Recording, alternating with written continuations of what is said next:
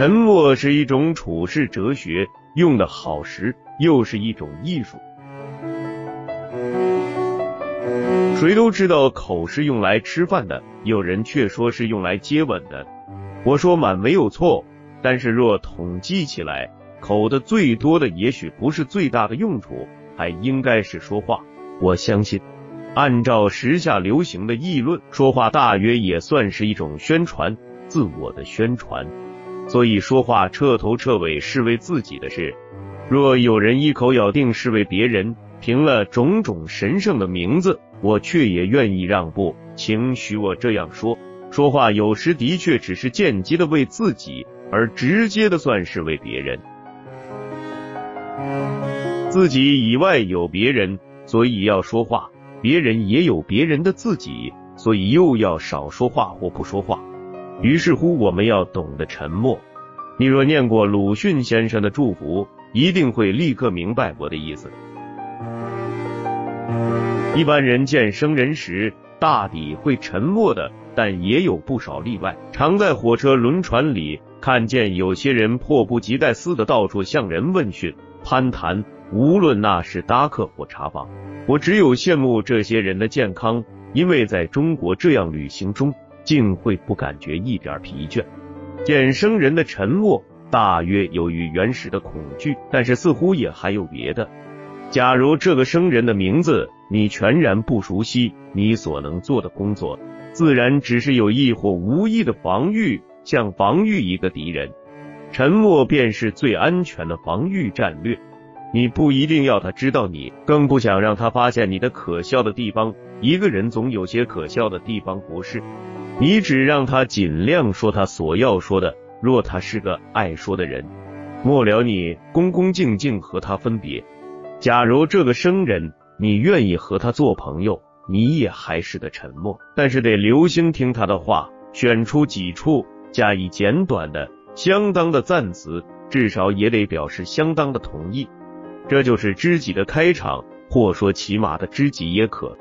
假如这个人是你所敬仰的或未必敬仰的大人物，你记住，更不可不沉默。大人物的言语乃至脸色、眼光都有异样的地方。你最好远远的坐着，让那些勇敢的同伴上前线去。自然，我说的只是你偶然的遇着或随众访问大人物的时候。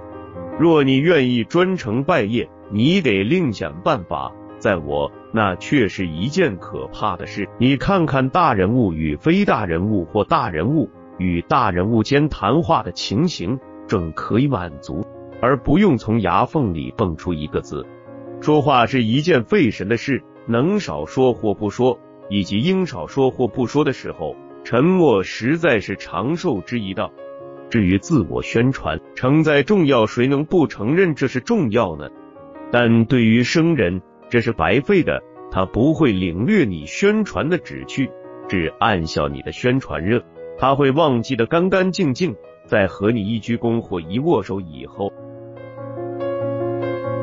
朋友和生人不同，就在他们能听也肯听你的说话宣传。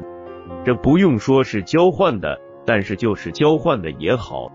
他们在不同的程度下了解你、谅解你，他们对于你有了相当的趣味和礼貌。你的话满足他们的好奇心，他们就趣味的听着；你的话严重或悲哀，他们因为礼貌的缘故，也能暂时跟着你严重或悲哀。在后一种情形里，满足的是你，他们所真感到的怕倒是矜持的气氛。他们知道应该怎样做，这其实是一种牺牲，应该也值得感谢的。但是即使在知己的朋友面前，你的话也还不应该说的太多。同样的故事、情感和警句、眷语也不宜重复的说。祝福就是一个好榜样，你应该相当的节制自己。不可妄想你的话占领朋友们整个的心，你自己的心也不会让别人完全占领呀。你更应该知道怎样藏匿你自己。只有不可知、不可得的，才有人去追求。你若将所有的敬给了别人，你对于别人、对于世界，将没有丝毫意义。正活医学生实习解剖时用过的尸体一样。那时是不可思议的孤独，你将不能支持自己，而倾扑到无底的黑暗里去。一个情人常喜欢说：“我愿意将所有的都献给你。”谁真知道他或他所有的是些什么呢？第一个说这句话的人，只是表示自己的慷慨，至多也只是表示一种理想。以后跟着说的，更只是口头禅而已。所以朋友间，甚至恋人间，沉默还是不可少的。你的话应该像黑夜的星星，不应该像除夕的爆竹。谁稀罕那撤销的爆竹呢？而沉默有时更有诗意，譬如在下午，在黄昏，在深夜，在大而静的屋子里，短时的沉默，也许远胜于连续不断的倦怠了的谈话。有人称这种境界为无言之美。你瞧，多漂亮的名字！至于所谓拈花微笑，那更了不起了。可是沉默也有不行的时候。人多时，你容易沉默下去；一主一客时，就不准行。你的过分沉默，也许把你的生客惹恼了，赶跑了。唐时你愿意赶他，当然很好；唐时你不愿意呢，你就得不时的让他喝茶、抽烟、看画片、读报、听话匣子，偶然也和他谈谈天气。时局只是复述报纸的记载，加上几个不能解决的疑问。总以引他说话为度，于是你点点头，哼哼鼻子，时而叹叹气，听着。他说完了，你再给几个头，照样的听着。但是我的朋友遇见过一个生客，他是一位准大人物，因某种礼貌关系去看我的朋友。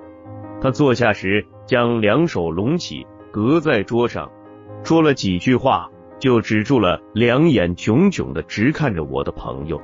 我的朋友窘极，好容易陆陆续续的找出一句半句话来敷衍，这自然也是沉默的一种用法，是上司对属僚保持威严用的，用在一般交际里未免太露骨了。而在上述的情形中，不为主人留一些余地，更属无礼。大人物以及准大人物之可怕，正在此等处。至于应付的方法，其实倒也有。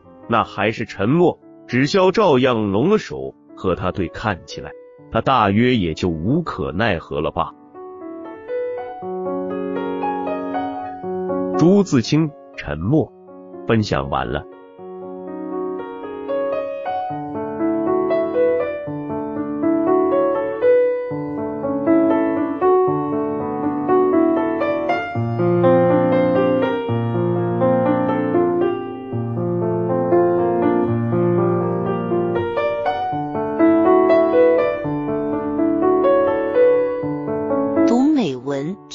生看世界，打开心灵的锁。